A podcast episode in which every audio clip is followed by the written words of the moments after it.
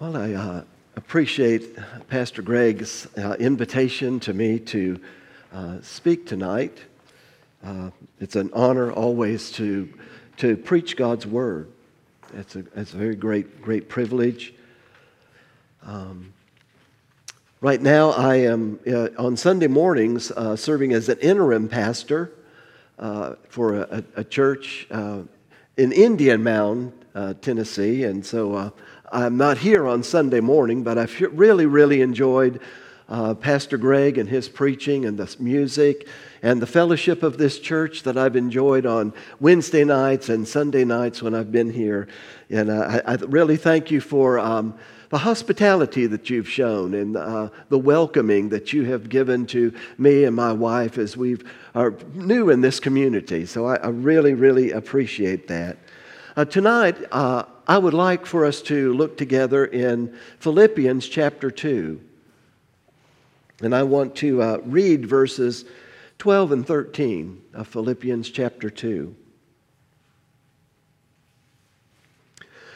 Uh, I was born in Miami, Florida. I grew up in, in South Florida. Uh, and where I grew up, in those days, I don't know what it is like now. It's been decades since I've been back where I grew up. But when I grew up, uh, there was a very strong building code uh, because of hurricanes. And as a young person, we, I never had a snow day to get out of school. But occasionally, some years, there'd be a hurricane or so uh, that would come through. And I remember uh, one year a hurricane came, and the eye of the hurricane came over where we lived. And when that eye came over, we went outside of the house and we looked around, and it was perfectly calm in the eye of that hurricane. It was so calm you could light a match, and there wouldn't be enough wind to blow that match out. But in a little while, the other side of that hurricane came and you, you know, got back in the house and, and uh, waited those, it takes hours and hours and hours for a hurricane to pass. So we'd wait for that hurricane to pass. And you know, uh, after that, you know, there'd be a lot to clean up. Lots of branches down, power lines down. But I never knew even one house in our neighborhood that had damage to it. Why?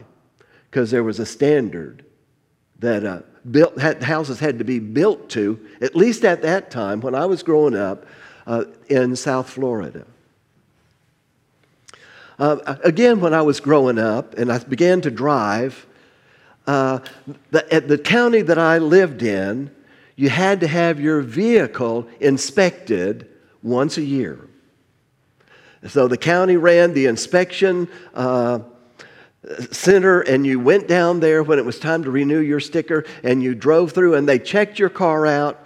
If it didn't pass, you had to find to fix it or have a mechanic fix it. Uh, there was at my house where I grew up, nobody fixed anything but us. my dad never hired anybody to do anything. Uh, he was an aircraft mechanic, so everything mechanical he fixed, and everything else. Uh, he had four little workers at home. Why would he hire anybody to do any work around there? But we had, would have to go and have our vehicles inspected, and if it passed the inspection, it was in good mechanical working order, you'd get the sticker. They were, they were a standard for motor vehicles in the county where I grew up. And you know what? Uh, God has a standard that we, as followers of Jesus, are to live by. Philippians chapter 2 and verses 12 and 13. So then, my beloved, just as you have always obeyed, not as in my presence only, but now much more in my absence, Work out your salvation with fear and trembling. For it is God who is at work in you, both to will and to work for his good pleasure. Well, let's pray together. Oh, Lord, we thank you so much for your word. I pray for us, your, your children, your servants. uh, that we would be diligent and living according to what you have said, that we would be diligent to live according to your will, that we might be pleasing in your sight, and that through how we live, the kind of men and women we are, that you would be glorified in and through us. And I pray this in Jesus' name, amen. These verses uh, come in the midst of a section here in uh, the Paul's letter to the Philippians that actually started in chapter 1, verse 27, and goes on past this to verse 18 in this chapter. Here he's, he's, he is um, moving from some things he had been saying to the application of that. And so he says there in verse 12, So then, therefore, because of what he had written, these things were to be true. We were to do these things as followers of Jesus.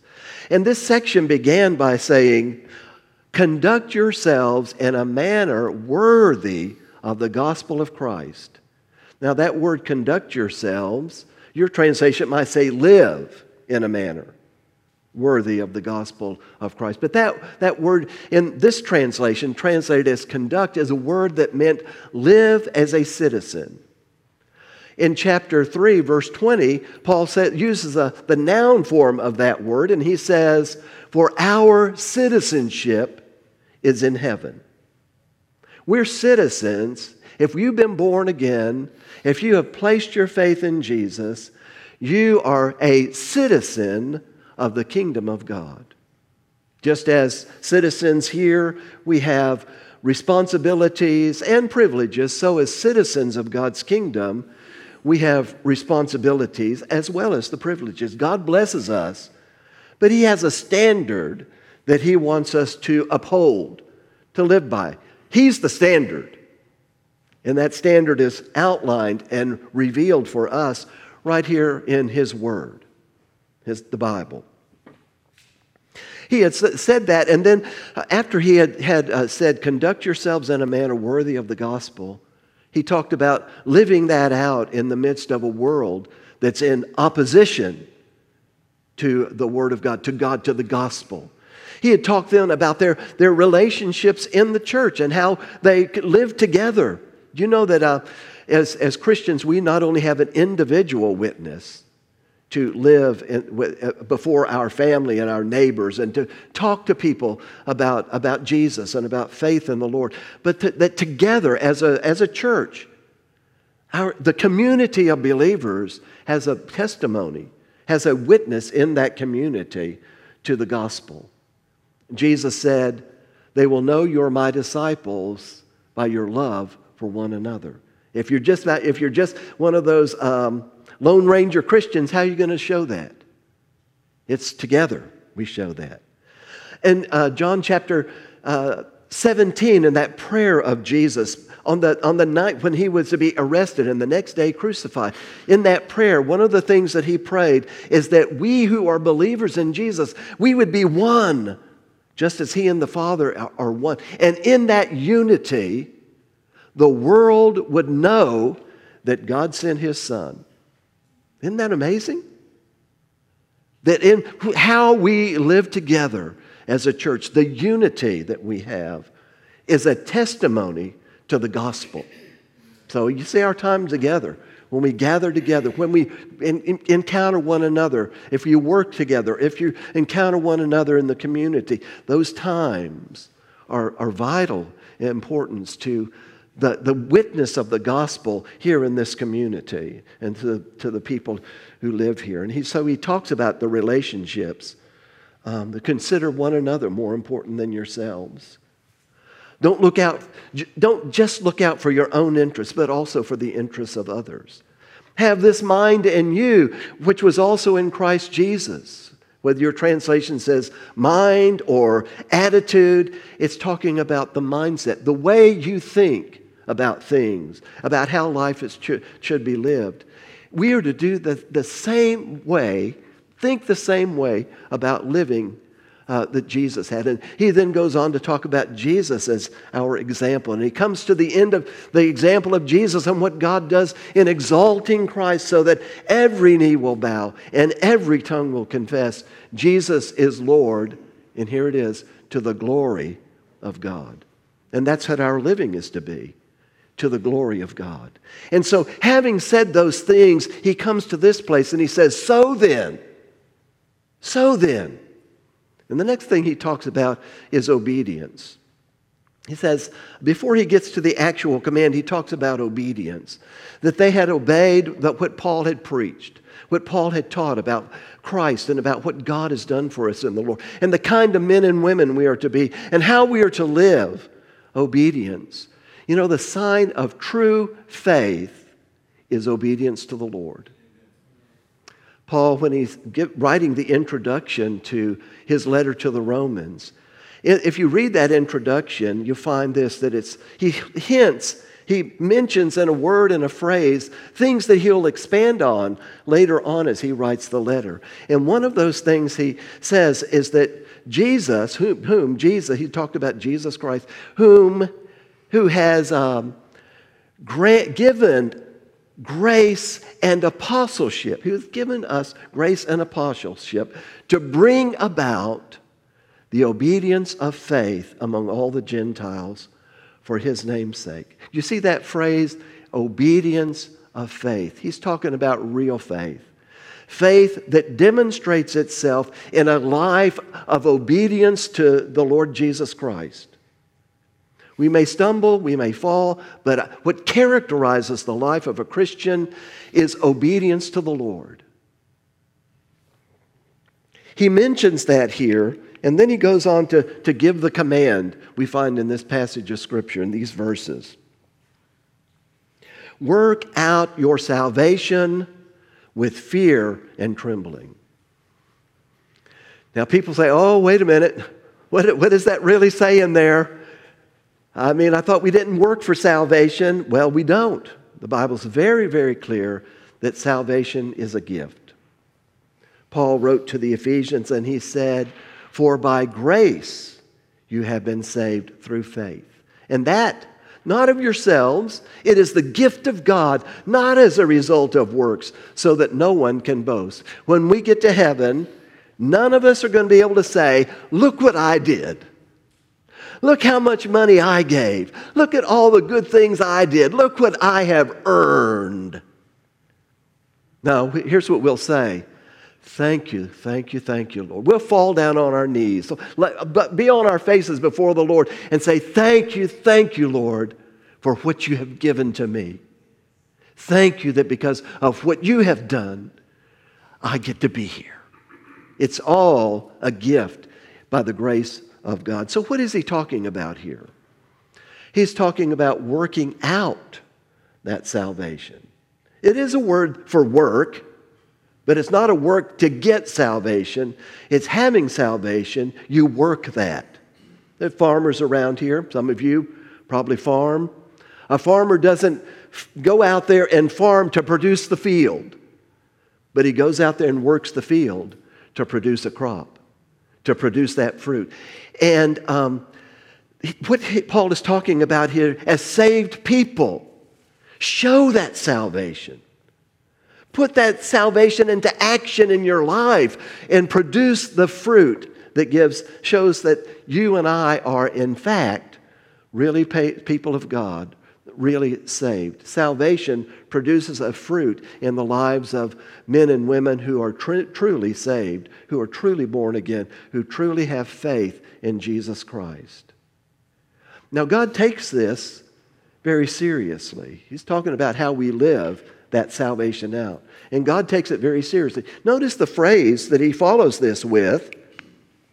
He says, with fear and trembling with fear and trembling. We want to hear something like, oh, God loves you. He does love us. But, he, but He's God. And He takes him, his, himself, He takes what he, he says, He takes it very seriously. And so He says us to do this with fear and trembling. When I was growing up in my family, my parents had standards.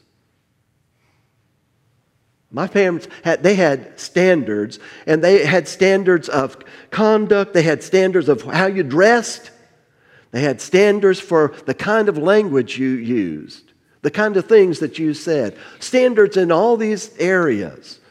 Um, my parents believed spare the rod and spoil the child. Now, the rod that my parents had was the belt. And if you disobeyed, you got the belt. Here's my mom. She, she there wasn't any wait till your dad gets home and he's going to give you a whipping. She, she could wield that belt as well as my dad could. And here she is. This hurts me more than it hurts you. you know,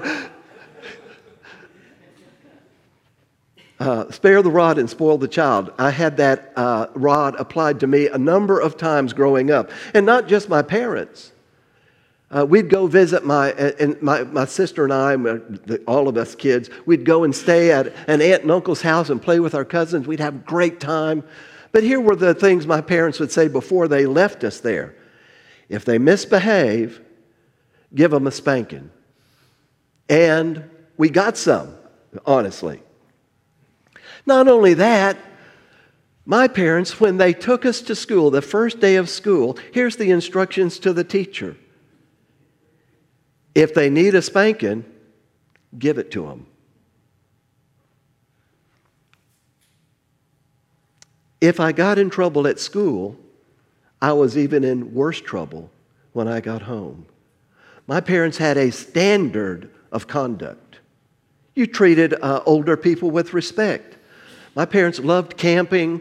I remember one time we were camping in Yellowstone National Park, and we're going up to Old Faithful, and here I'm a, this little boy, and, um, and so, uh, some elderly lady had to go around me.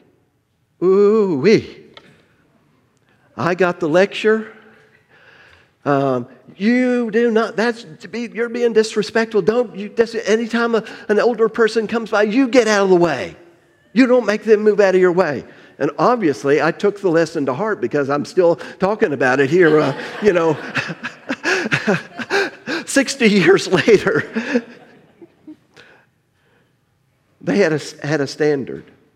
Uh, um, uh, they had a, a, standard for how you dress. There were uh, ways that you dressed when you went someplace, you dressed a certain way or didn't dress a certain way. Um, one time, my father was at work one day. My mother went somewhere. I don't know where she went, but we children were at home alone. And uh, we decided that we would play Indians.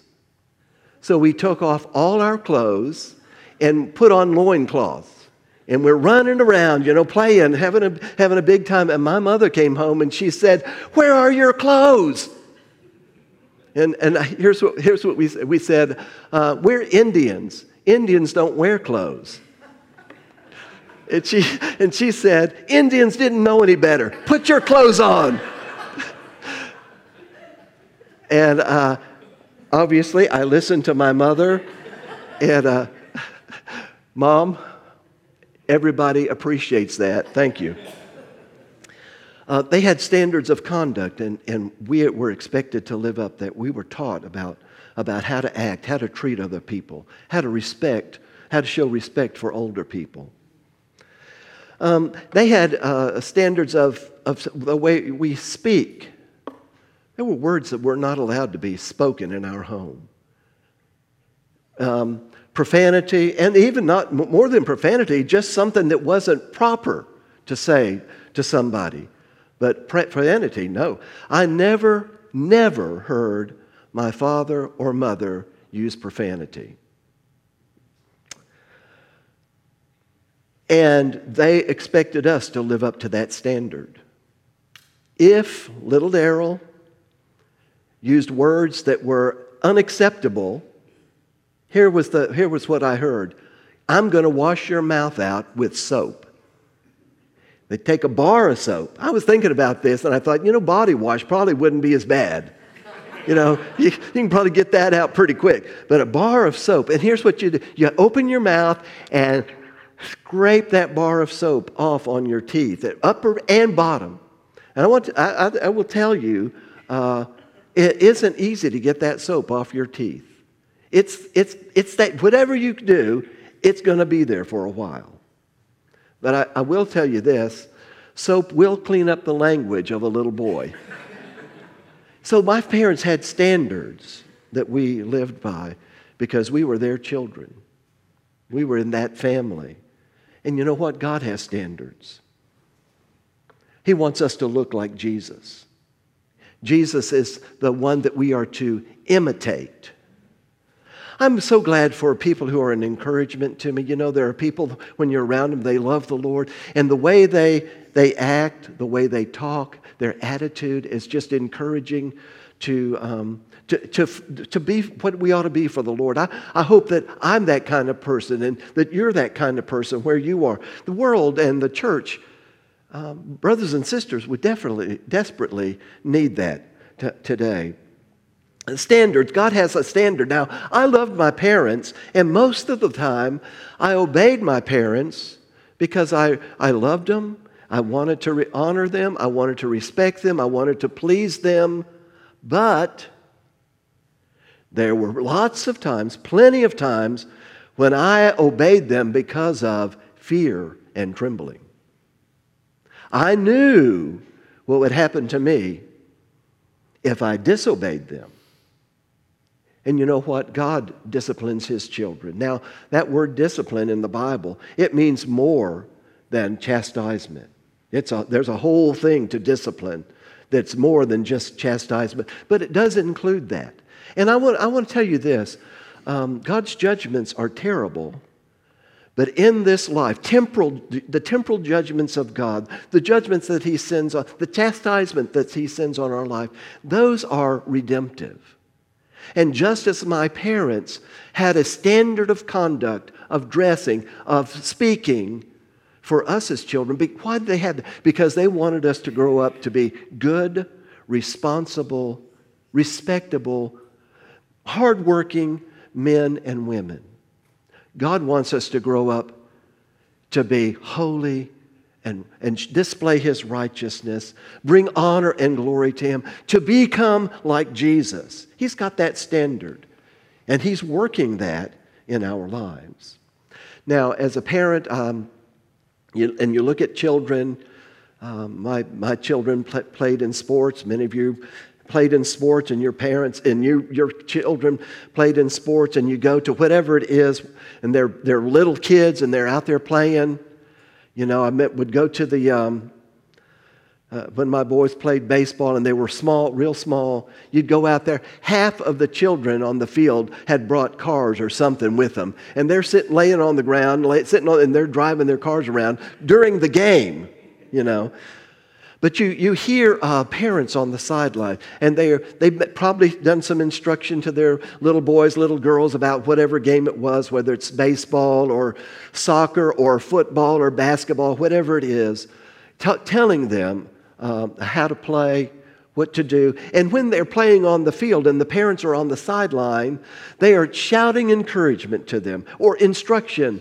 Get under that, get under that, get, get in front of that, run, go after it and you can watch those kids. And if a child makes some uh, mistake out there and they hear mom or they hear dad, the, at first they may have a little letdown because they made a mistake, but then they hear that voice of encouragement and they take off and they have renewed energy to go after it.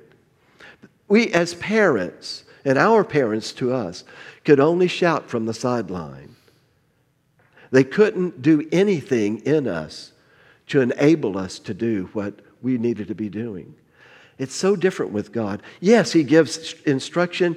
Yes, He gives correction. Yes, He gives encouragement, but He can do more. He's not, he doesn't just work on the outside. When you become a Christian, He comes in and works out, works on the inside. I love that uh, verse, uh, Philippians 1 6, where it says, where Paul wrote and says, I am confident of this very thing, that He who began a good work in you will perfect it until the day of Christ Jesus. Here he says, work out your salvation for. Here's, here's how, why you can do it. For God is at work in you, both to will and to work for his good pleasure. He doesn't just tell us what to do, He just doesn't, doesn't tell us what kind of men and women to be. He's at work in us to do two things. First, he says he, he's in us to will to do what, is, what he wants, to will to do that. He, when you become a Christian, uh, God changes your desires. He gives you desires you didn't have. Um, many years ago, I uh, lifted weights, used to work out at this uh, place. It was called the Muscle and Fitness Center in Park City, Tennessee. And I worked out there a few years, and um, uh, it, it, by the way, it was a great place to witness because about every three months you had practically a whole new group of people to share the gospel with. Because one, one week most of them were gone. The next week or two the rest of them were gone. And, and they had to get new people coming in all the time. So you always had a bunch of new people to talk to about jesus. But there were a, a handful of hardcore weightlifters there. I remember uh, my daughter Sarah, she was like three, four, and five years old when I worked out there. And I, I, I would take her over there to the, to the place with, with me, and they had a, a, giant screen television in there. And those, guy, those guys would put on the Cartoon Network in there for uh, and Sarah, little, this little girl, she would sit down there. But here would be these big, strong weightlifters, and they'd be in there with Sarah sitting down, laughing at the cartoons, you know. And it was hilarious to see these giant men and this little girl in there watching the Cartoon Network. Uh, there were several men in that gym who worked out there who entered, who were bodybuilders, and they competed in bodybuilding contests. Um, and, you know, I would be talking to them, and um, one guy would say, Oh, you know, we don't go hungry, but we follow a very, very strict diet to get ready for these contests. And so I'd go in there, here'd be some guy.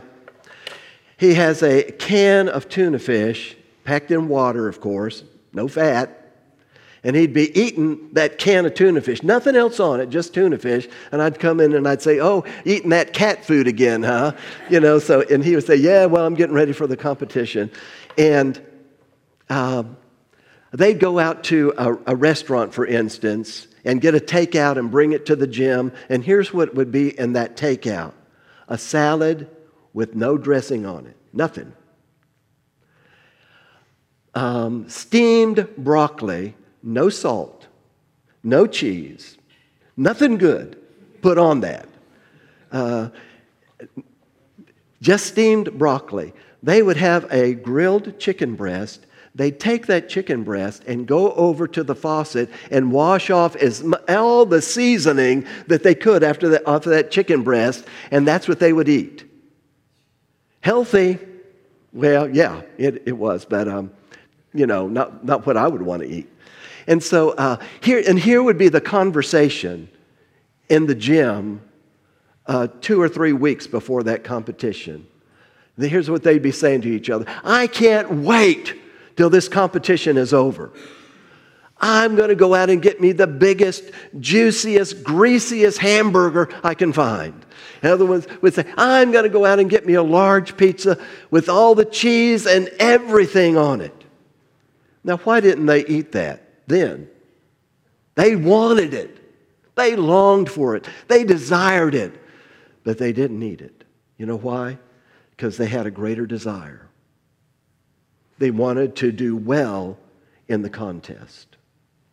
When you and I become Christians, we still have these other desires, but we've got a greater desire that overrules every other desire.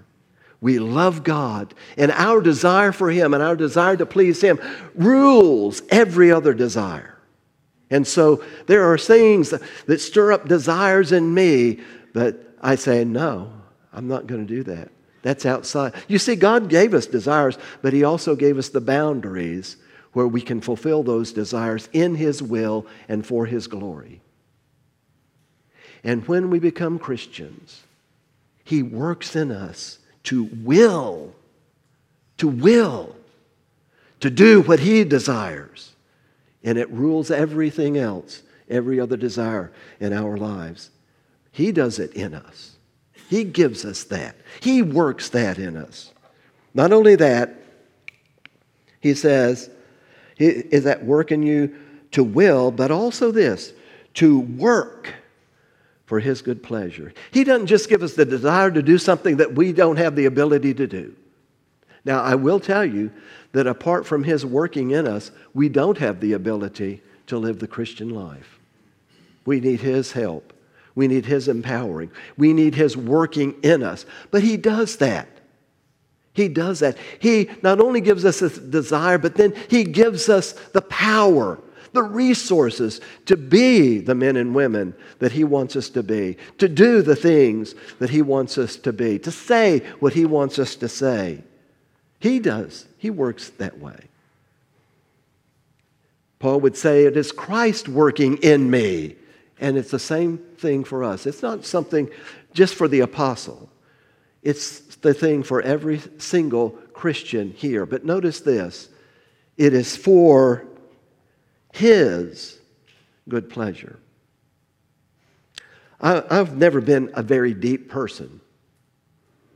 I have heard that there are people who said, uh, Why am I here? What is my purpose? I was never that deep. But I can tell you why we're here. I can tell you what the purpose is for every man and woman. It is to glorify God. That's the purpose of our existence. Our main purpose is not to be blessed. Our main purpose is not to be happy. God does give that to us. But He gives that to us as we live lives and are the kind of men and women that He wants us to be, doing what He want us, wants us to do. When we glorify Him, we find Him blessing us. And someday, in His time, if we glorify Him and live for His glory now, He will glorify us with Him. Peter wrote and said, Humble yourselves, therefore, under the mighty hand of God, and He will exalt you in due time. Live for the glory of God. Follow His working, follow His leadership. Be all that God wants us, wants you to be uh, as, a, as an individual Christian, but as a fellowship of believers who bear testimony for the gospel in this community. Live for His glory. Work out your salvation, for it is God who is at work in you, both to will and to work for His good pleasure. Uh, Pastor Greg.